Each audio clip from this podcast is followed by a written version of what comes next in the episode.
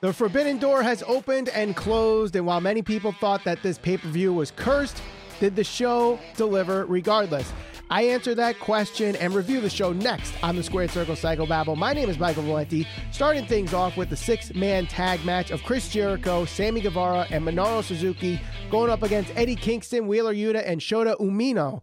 Now, I thought this match was actually a very fun match, and while there were you know, uh, implications on this where the winner would get the advantage in the blood and guts match this coming Wednesday.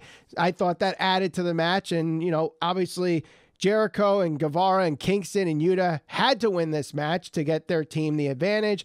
It showed in this match. I think also the fact that Minoru Suzuki and Shota Umino being you know, the New Japan guys that maybe some AEW fans don't know of. I think obviously Suzuki we've seen before in AEW, so not as uncommon, but Shota, this is the first time many people have seen him in AEW, and I think both of them have shined in this match and got plenty of spots in. I think the match the spot of this match though was Eddie Kingston after Minoru Suzuki got tagged in, just you know, takes down his tank top, exposes his chest and is like, let's go. Let's just beat the hell out of each other. Totally love that. And Minoru Suzuki was striking hard in this match. I mean, he was stiff with his elbows, his chops. He was all over the place. His kicks. Minoru really, really had me going. I love Minoru Suzuki. He's always been one of my favorites when watching New Japan Pro Wrestling, and he showed you why in this match. Shota, you know, the storyline between him and Jericho being that Jericho put him in the walls of Jericho in Japan back, you know, when Jericho was facing Omega at Wrestle Kingdom.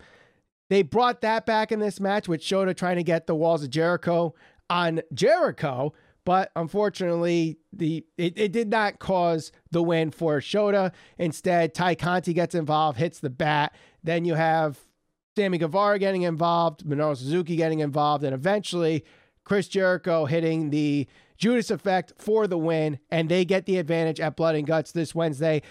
You know, I thought the match was very, very good and maybe surprised a lot of people. Maybe they thought this wouldn't be one to talk about heading into the rest of the night, but opening match, I thought really set the pace for the rest of this card. Next up, we have the triple threat match to decide both the Ring of Honor and IWGP Tag Team Championship match. FTR, the Ring of Honor champs, United Empire's Jeff Cobb and Great-O-Khan, the IWGP Tag Champs, and Roppongi Vice. I thought this match was was good given the situation that it had. Now, everyone, like I said, talked about the curse of this card where everybody and their mother were getting hurt. FTR, Dax Harwood gets hurt during this match, has to go take it to the back. So Cash Wheeler basically has to fend for himself while United Empire has their team, Roppongi Vice has their team, and there were some great moving parts in this match, but as soon as Dax Harwood comes back from the back, you know, taking a look at his shoulder, he's all taped up. The crowd goes nuts for FTR. And all three teams had their their spots to try to win this match, but in the end, the big rig from FTR gets the victory, and they are now both the Ring of Honor and IWGP Tag Team Champions. I honestly thought this was going into it I think a lot of people had FTR winning this match, but like I said in the prediction show, someone commented on one of our videos, kind of changed my thought process on this match, thinking that Roppongi Vice might get the win, but FTR get the win nonetheless. So they do have that tag team championship in Ring of Honor, the tag team championships in New Japan and AAA. And I think next up after that has to be the AEW tag team championships, where they go after the Young Bucks. And we get part three of those, you know, the great combination of the Young Bucks and FTR. They already delivered twice. What better way to get third time's a charm? And FTR gets those AEW World Championships, uh, tag team championships. Speaking of championships in AEW, our first All Atlantic champion was crowned at Forbidden Door in a fatal four way between Pac, Malachi Black, Miro, and Clark Connors. Now, Clark Connors coming into this match I think a lot of people may not know him if they just follow AEW. And he, he hasn't really gotten much in New Japan Pro Wrestling. I think he just came out of the Young Lions maybe within a year or so. I've heard the name, but never really watched him myself. I wish I got to see a little bit more offense from Clark Connors because it felt like Pac got his spots, Malachi Black got his spots, Miro obviously got his spots in this match. But Clark Connors, outside of sparing Miro through the table, he got very little offense in this match and didn't really showcase him well in this match, in my opinion. I think some people might disagree with me on that. I'm, you know, happy to see him in the comments or via Twitter at SCPB Podcast. But nonetheless, I thought Miro had to win this match, but the way they built this match and the way it went through, I think what is going to end up happening is Miro and Malachi Black are going to start a feud starting this Wednesday on AEW Dynamite. And the reason I say that is throughout this match, they were kind of teaming together. And then there were times where obviously they saw their, you know, disagreements in certain situations and eventually leading to the finish where Mero had game over on Pac, and it looked like all Pac had to do was tap out, and Miro was the first All Atlantic champion. But nonetheless, Malachi Black comes in, Black Mass on Miro, he gets taken out. Then Malachi Black has an armbar on Clark Connors, but Pac comes out, hits the 450 splash, puts the brutalizer on Clark Connors, and our new and first All Atlantic champion is Pac.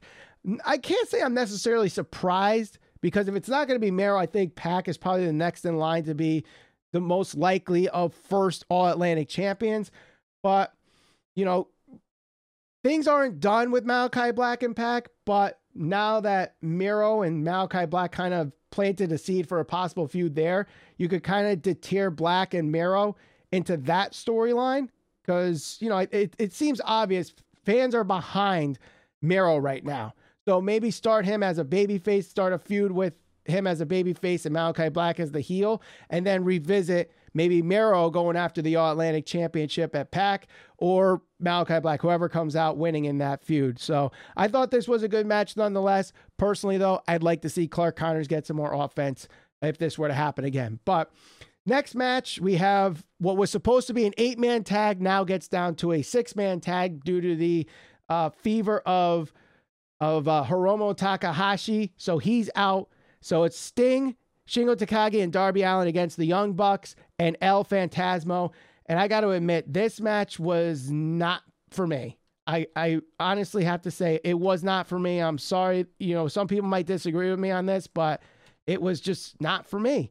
And the reason I say that is there were just some things in there like El Phantasmo doing nipple twisters on Sting and that spot where El Phantasmo is doing a flip, a, a flop, a, a spin, a, before he finally just like slaps Darby Allin in the face. I just felt like it was a waste of time. I did like the use of Shingo Takagi in this match because Shingo's one of my favorites in New Japan Pro Wrestling, and I felt like they really needed to showcase him, especially for the AEW fans that might not know Shingo. And I think you know, they used him very well. Obviously, he got the pin and the win for the dudes with attitude, Sting, Darby, and Shingo in this situation. So, you know, it was, it looked like it was going to be made in Japan, but he takes it down and uh, whips it to the um, uh, Last of the Dragon for the victory there. So, you know, good stuff there. I think the other good spot here was the beginning of the match, how it started with Sting. It looked like he was going to come from the rafters, but the lights go out, come back on, and he dives onto everybody uh, from the stage. I thought that was a cool spot. It's scary and cool at the same time because when you think about it, Sting is approaching his mid 60s, already had to retire due to injuries once, and he's doing spots like this it's like it's cool that he could do it, but at the same time, you're like, if that goes wrong, like this is the last we see from Sting. So it's one of those like, no, no, no, no, yeah, that was awesome kind of situations. But I think this was to me easily the worst match of the night. Um, just because it just wasn't for me. Some people might disagree. Again, let me know in the comments and on Twitter. Uh, next up, we have the AEW Women's Championship match. Thunder Rosa against Toni Storm as I said in the prediction show, I would I hoped that they would get some time. I would say maybe 12 minutes in there, but it ended up being like 10:42. So they were a little bit over a minute short on that 12 minute mark, but nonetheless, still a good match here and Thunder Rosa and Toni Storm given that this was probably one of the lesser excited matches to be uh, talking about cuz there was no interaction with New Japan Pro Wrestling on this card on this match. But still, Toni Storm looked like there were times where she might win this match uh, from Thunder Rosa, but instead we do get Thunder Rosa getting the win here. I just hope that this does not have Toni Storm go into like dark matches and just end up on AEW Dark for two months and then thrown back in randomly down the line. They have to showcase some women more on AEW Dynamite, and Toni Storm could be one of those that she's shown it in the ring so far and had a decent push since she's came, since she's come to AEW. But I would hope that they could continue that momentum, revisit this match down the line, and give them a little bit more time on on the rematch, whether that's all out, whether that's full gear, an episode of Dynamite, maybe Grand Slam. I don't know, but Toni Storm has to stay on TV and not just get relegated to dark, as we've seen sometimes with some of these people on AEW, where they debut, they have a, a little bit of a push, and then they get relegated to dark. So let's hope that doesn't happen. Next up, I think there's a lot of people, a lot of people that consider this one the match of the night. I also think there's a lot of people that were not on the Orange Cassidy train that are eating some humble pie. And if they're not, I don't know what else to do at this point because Orange Cassidy and Will Ospreay had the match of the night for the IWGP United States Championship. By the way, Juice Robinson watching from the skybox, a nice little touch there, given that he he technically did not lose that title. He had to vacate it due to appendicitis. And I love that Kevin Kelly kind of was suspicious of the fact that Juice had appendicitis because, you know, Juice said that he was retiring from wrestling and Kevin Kelly was like, you know, giving him well wishes. But then we find out that Juice joined Bullet Club and has this new uh, hard, rock hard Juice Robinson gimmick in New Japan Pro Wrestling. But nonetheless, this match was amazing. It showcased Will Ospreay to many fans that might have questioned him as, you know, is he too much of a flip floppy guy? Does he have the the storytelling aspect? Does he have the psychology aspect of professional wrestling? And he definitely answered that question. He was amazing in this match. He had great facials on the near falls. He showed the tenacity. He was stiff. He used those high risk spots when they felt like they were needed. It wasn't like just doing spots to do spots. And Orange Cassidy, this dude, like, yeah, there were play kicks in this match, but as told on commentary, they're used as mind games. They're not used as, you know, comedy spots like people think he is. Is he a comedy wrestler?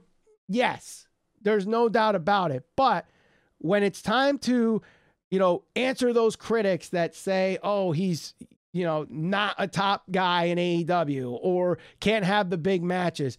He had the match of the night with one of the best wrestlers in the world. And if Dave Meltzer goes and gives this match five stars, I I mean, I'm sorry, it, it's warranted. Some people might go up in arms because it's like Orange Cassidy has more five star matches than the likes of Kurt Angle and and whoever you want to throw out there that don't have five star matches. But this match was warranted for five stars, in my opinion. It was an amazing match, and Orange Cassidy did a phenomenal job. Ospreay did a phenomenal job.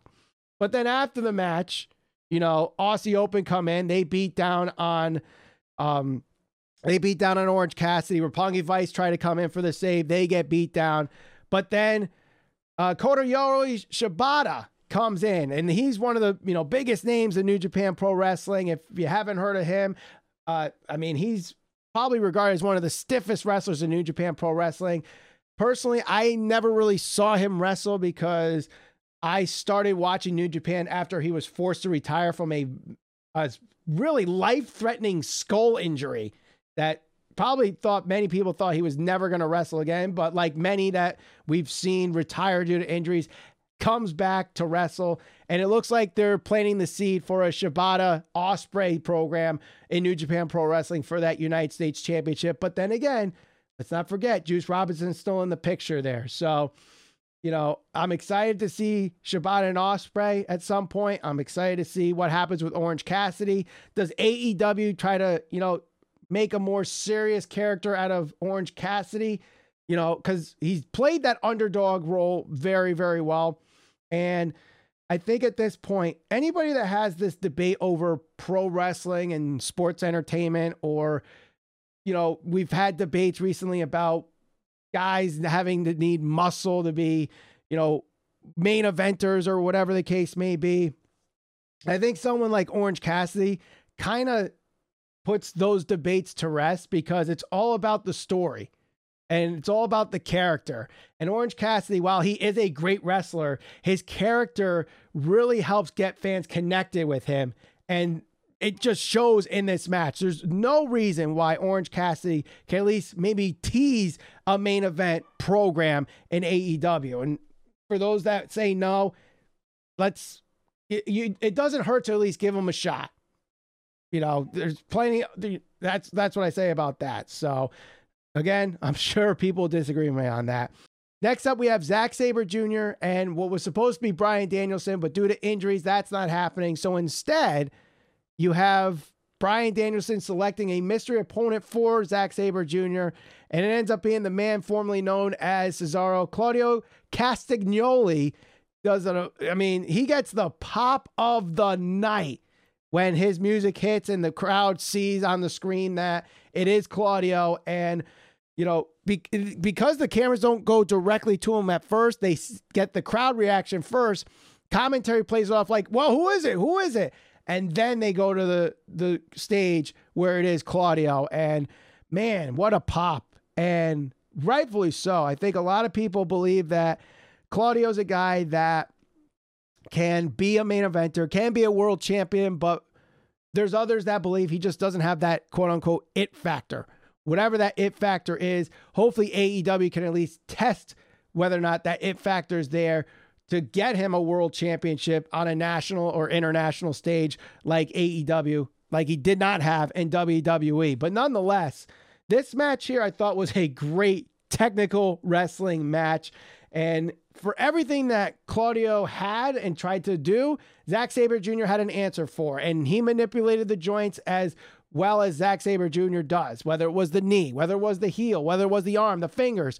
There was just an answer for everything by Zack Sabre Jr. But still at the end, Claudio Castagnoli does get the victory here. And uh, it was a very good match.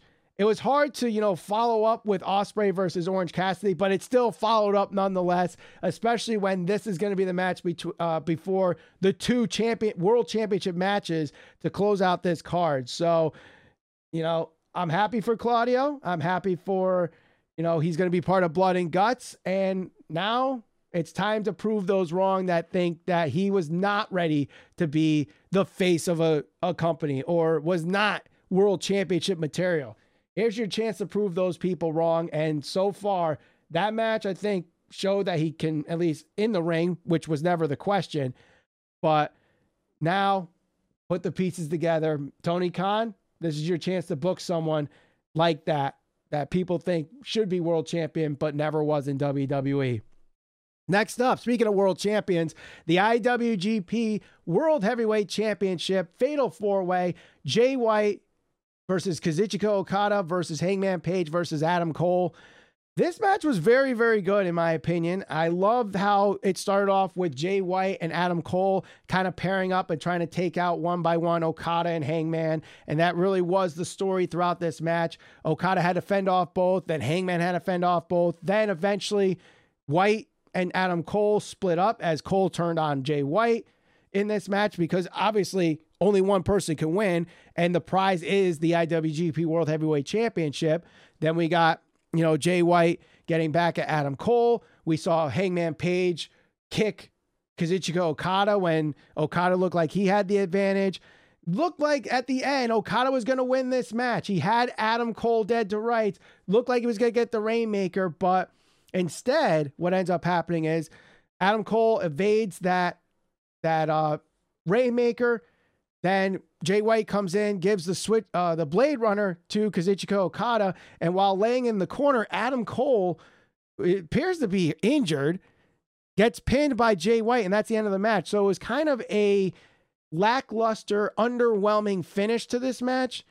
but still a good match nonetheless. And obviously, after the match, we saw O'Reilly and the Bucks tend to Adam Cole. Dr. Sampson was there tending to Adam Cole. So it's going to be interesting how this, you know, is this a storyline? Or is this really that Adam Cole got hurt in this match, especially with all the conversations recently with Booker T's comments and him having to need muscle to prevent injuries? So we'll see what this leads to.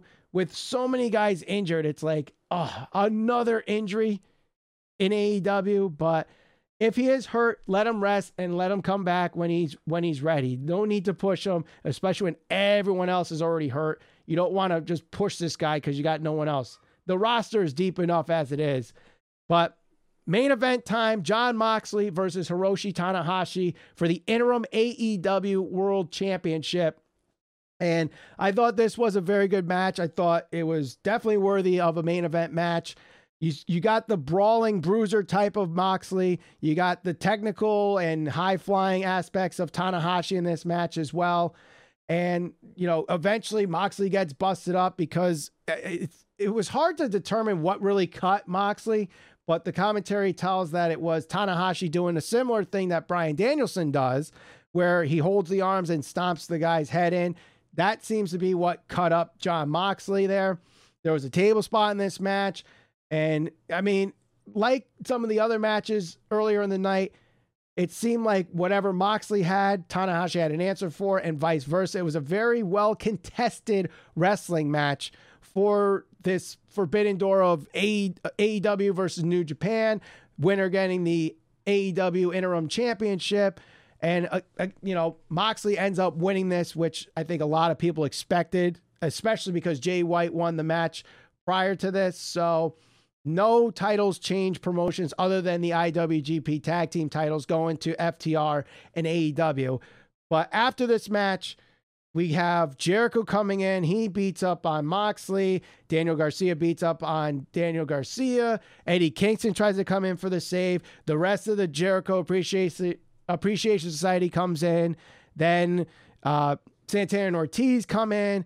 Jericho Appreciation Society clears out everybody. They think they have everything done. But then Claudio Castagnoli comes back in, gets another pop after his music hits and clears out the way, beats up on everybody, gets Angelo uh, Parker swinging, and that's your closing moment for AEW, New Japan Pro Wrestling's Forbidden Door. I like that Claudio Castagnoli got one last bit of pop, and it was him as the focal point to close out this show, given that, you know, he was the mystery opponent and this was, you know, kind of a go home angle for Blood and Guts this coming Wednesday. And I understand the timing of it. You can't really do anything between now and Blood and Guts, but I felt like this is more of something you would see close out Dynamite, not close out a pay per view, especially one that's supposed to be focused on AEW and New Japan Pro Wrestling having this partnership. This is more of an AEW angle, nothing to do with New Japan Pro Wrestling. And maybe this would be better off on the go home show of Dynamite, but because Claudio Castagnoli was just debuting the same night, you can't really do that angle unless you expose him as Zack Sabre Jr.'s opponent on Wednesday, which obviously they kept as a surprise. So I understand the booking decision I'm not going to harp on it and say like this was a really dumb thing.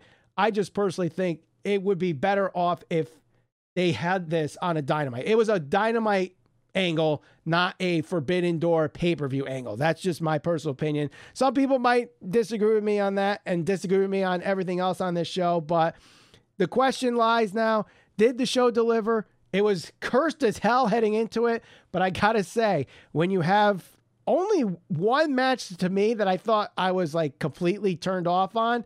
The other eight matches on this card were at least met my expectations or exceeded my expectations. This show was better than I think a lot of people believed it was going to be, given all the injuries and all the changes to the card and the lack of build.